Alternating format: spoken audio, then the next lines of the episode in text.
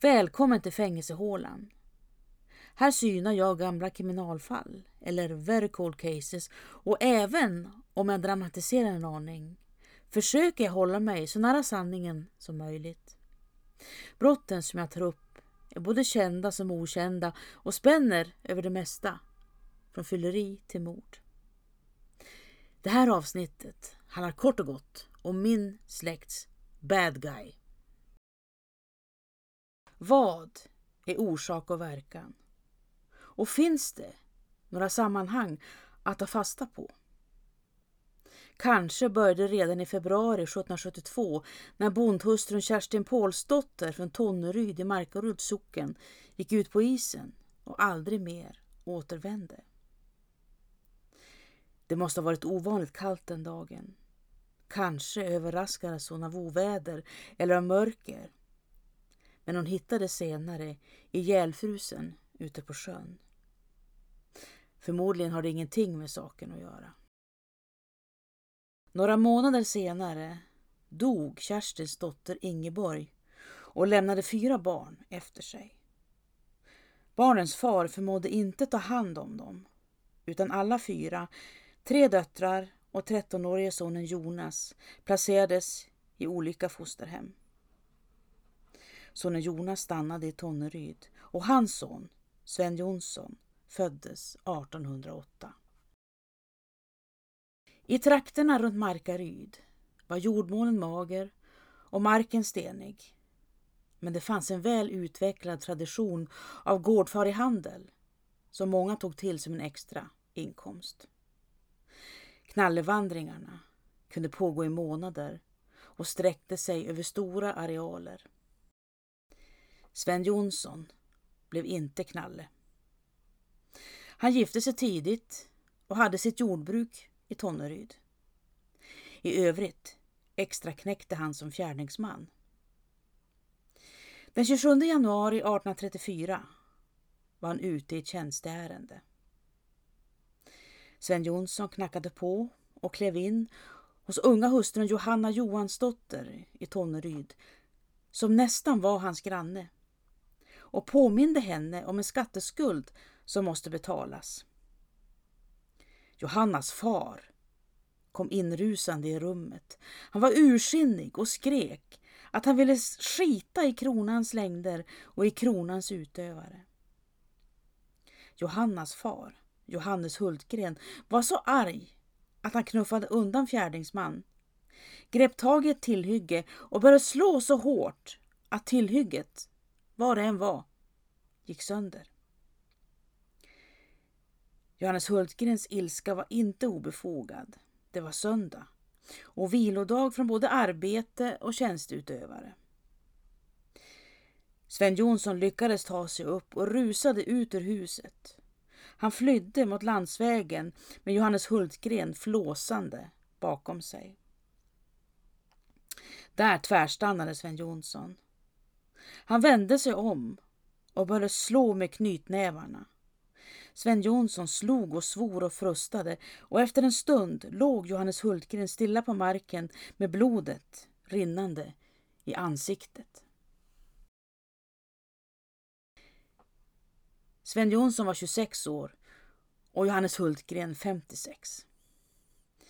Det var nog slutet för Sven Jonssons karriär som fjärdingsman i Markaryd. Ingen visste riktigt vad som hänt, förutom att männen blivit osams och börjat slåss. Allt hade gått så fort och ord stod mot ord. Den rättsliga processen höll på i över ett år innan häradsrätten valde att tro på Johannes Hultgren version av sanningen. Det hade också sin förklaring. Inte var Sven Jonsson ute i tjänst som fjärdingsman på en söndag för att påminna om en skatteskuld Sven Jonsson dömdes till böter för misshandel och för svordomar. Och eftersom brottet skett på en söndag dömdes han också för sabbatsbrott och böterna drygades ut ytterligare. Sven Jonsson och hans hustru Johanna hade sju barn. Äldste sonen föddes när Johanna var 21 år och yngsta dottern när hon skulle fylla 47. Till en början var de ganska välbeställda. Men med tiden blev de allt fattigare och till slut bodde de i ett litet torp med ladugård i Tonneryd. Sven Jonsson blev aldrig gårdfarihandlare. Inte som sin son, Jonas Svensson, som tog sig efternamnet Hedin. Jonas Hedin var 19 år när han gav sig ut på sin första längre knallevandring genom Värmland, Bohuslän och Norge. Fyra år senare reste han och två andra män från Markaryd norrut. De hade fått pass och tillstånd att besöka Västernorrland, Västerbotten och Norrbottens län. Kanske blev männen osams under vägen. Och i Västerbotten särade det på sig. Ingen av dem återvände hem till Småland igen. Jonas Edin hamnade i Örträsk i södra Lappland och de två andra männen fortsatte norrut mot Kalix.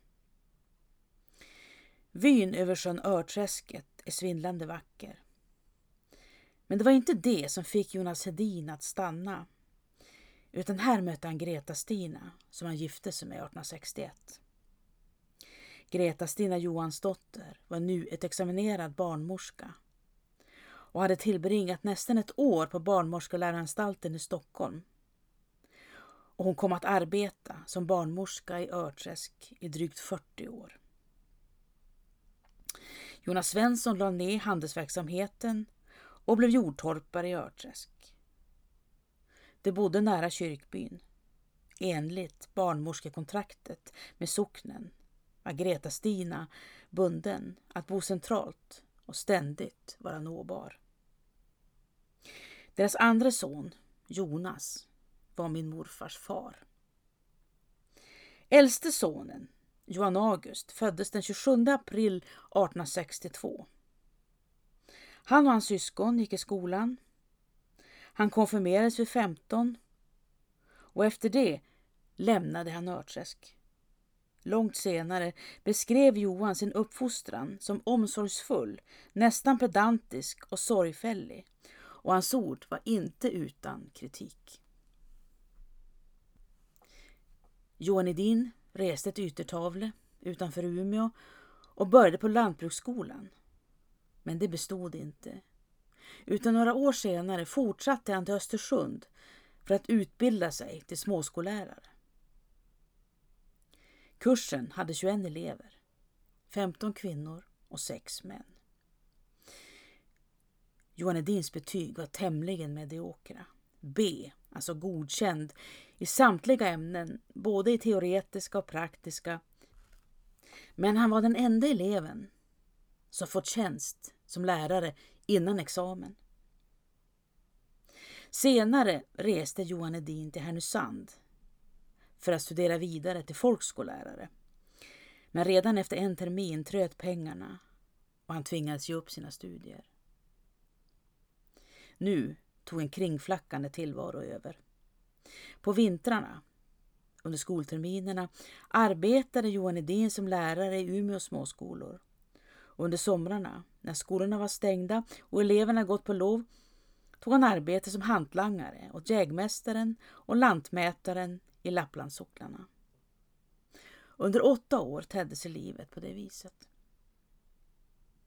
1895 flyttade Johan Edin till Kroksjö norr om Örnsköldsvik och tog arbete som lärare, men det blev nog inte långvarigt utan istället återvände han till Umeå igen.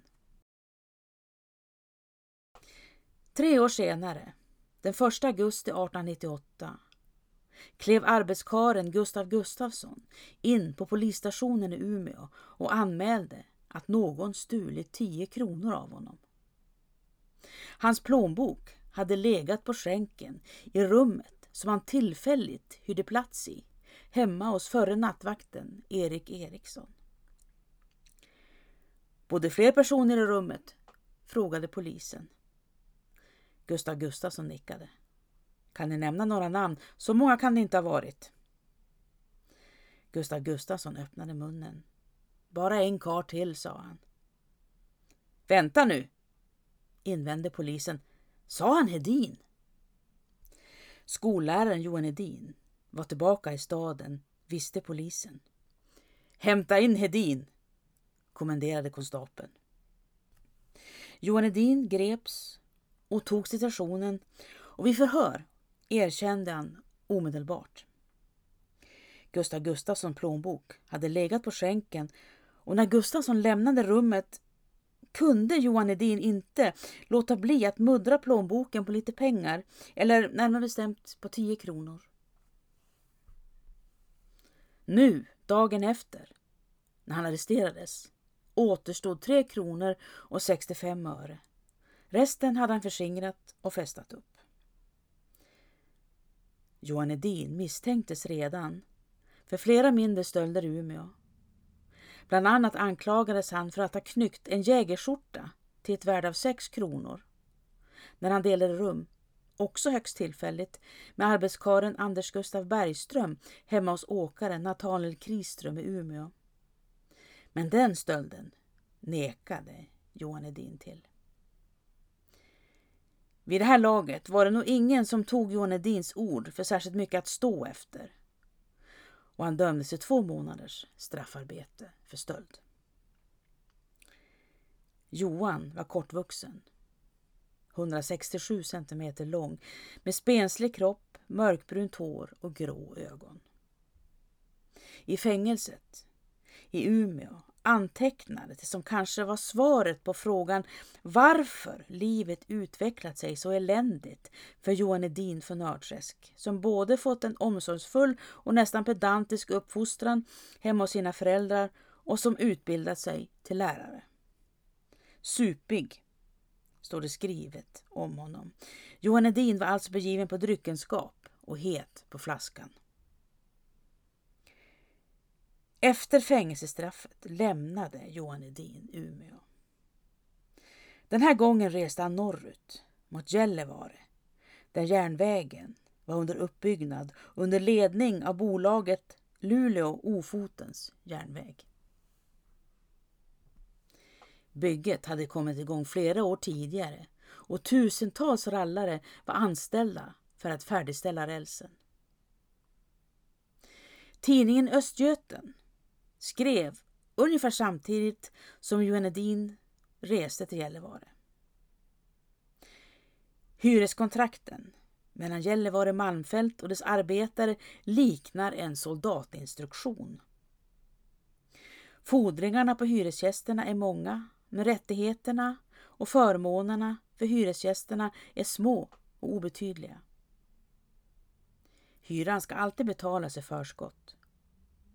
Om bolaget anser att det råder bostadsbrist har bolaget rätt att hysa in ogifta arbetskarar i bostäder som hyrs av familjer.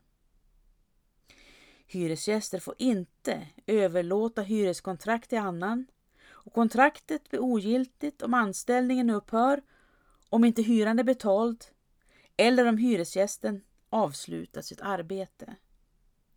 Har ni hört på maken? utropade Östgöten.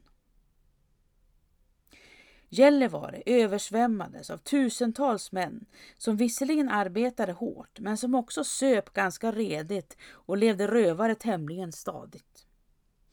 Och hit var Johan Edin som var supig, på väg, förmodligen med tåg, i slutet av oktober eller i början av november 1898. På något vis måste han ha hållit sig flytande. Samtidigt som han efter ett tag fick myndigheternas ögon på sig. I mitten av september, nästan ett år senare, greps Johan Edin och varnades för lösdriveri. Alla människor var skyldiga att försörja sig genom lönearbete eller via andra inkomster men Hedin levde oordentligt och supigt och drog sig fram på bettleri, påstod länsmannen efter gripandet och Johan Edin kunde knappast säga emot honom.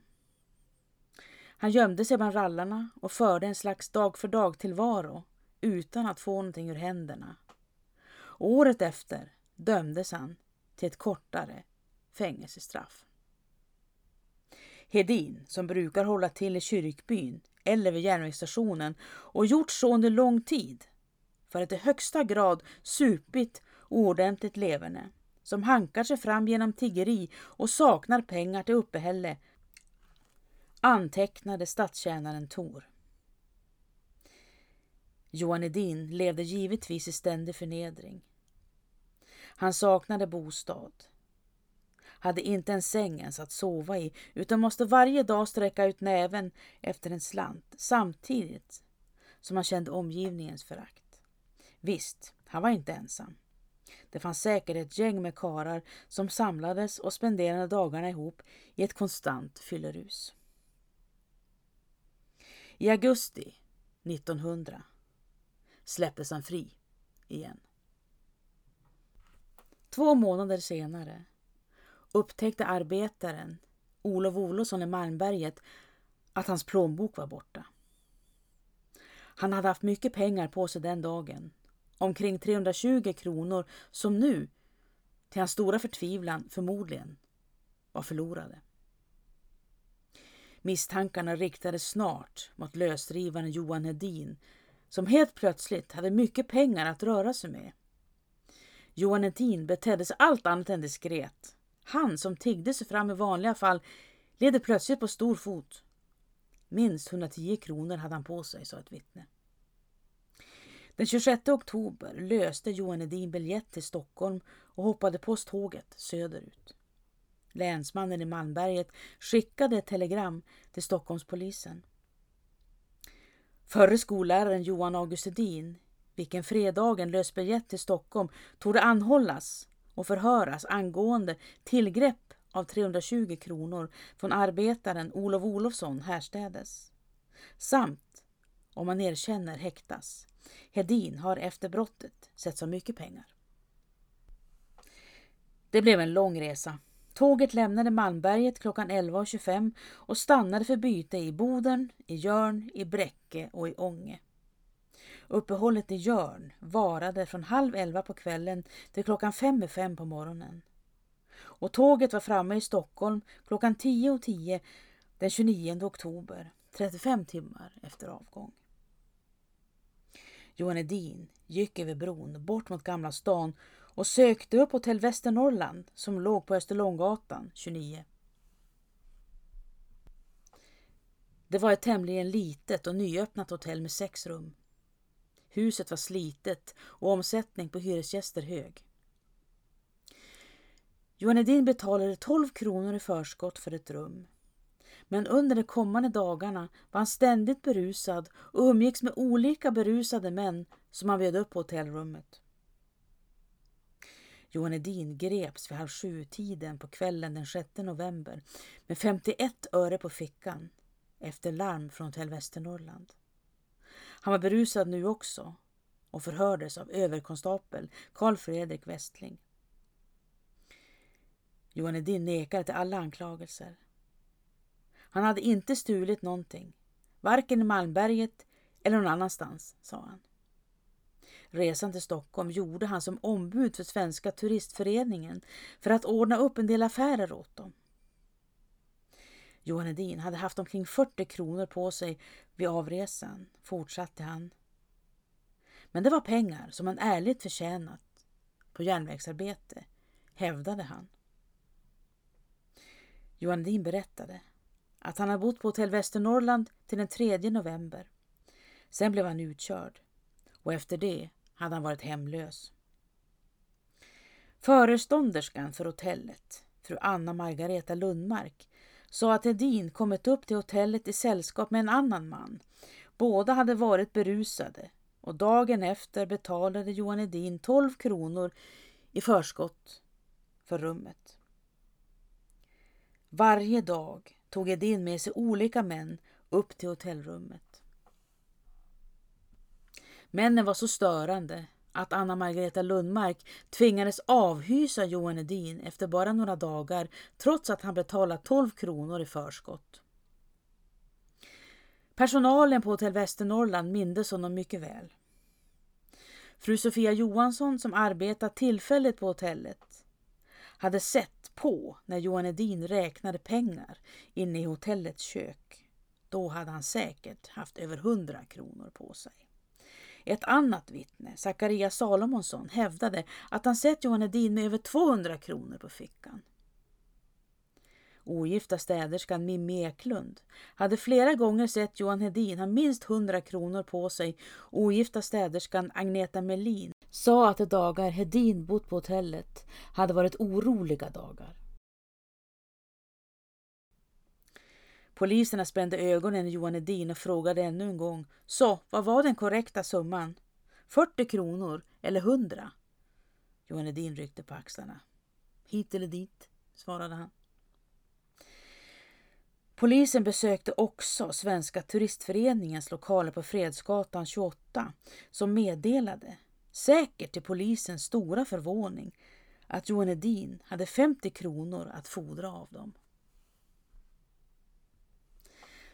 Stockholmspolisen förhörde Johan Edin åtta gånger och kom överens med kollegorna i Malmberget via telefon att skicka honom norrut till fängelset i Luleå. Med sig i fängelset hade han en överrock, en kavaj, tre västar, en tröja, en skjorta, ett par kalsonger, ett par skor, ett par strumpor, en mössa, diverse böcker och en börs och en kniv. Förmodligen allt han gick och stod med. Den 30 november stod Johan Edin inför rätta Gällivare. Nu kom ytterligare detaljer fram om hans bakgrund. Johan Edin hade arbetat som lärare i 13 år. I Örträsk, i Umeå och i Idre, sa han, innan han fick stora problem med sin hörsel och tvingades till operationer. Efter det förmådde han inte arbeta som lärare längre utan hade försörjt sig på järnvägsarbete och på att vara ombud för Svenska turistföreningen. Sa han själv. Tiden före Stockholmsresan hade varit ytterst svår, berättade han. Johan Edin förmådde inte arbeta längre. Han saknade pengar till nattlogi och tvingades tigga igen. En av dessa dagar, i slutet av oktober månad, gjorde han och arbetskaren Olof Olofsson från Malmberget sällskap till Sven Anderssons ölservering.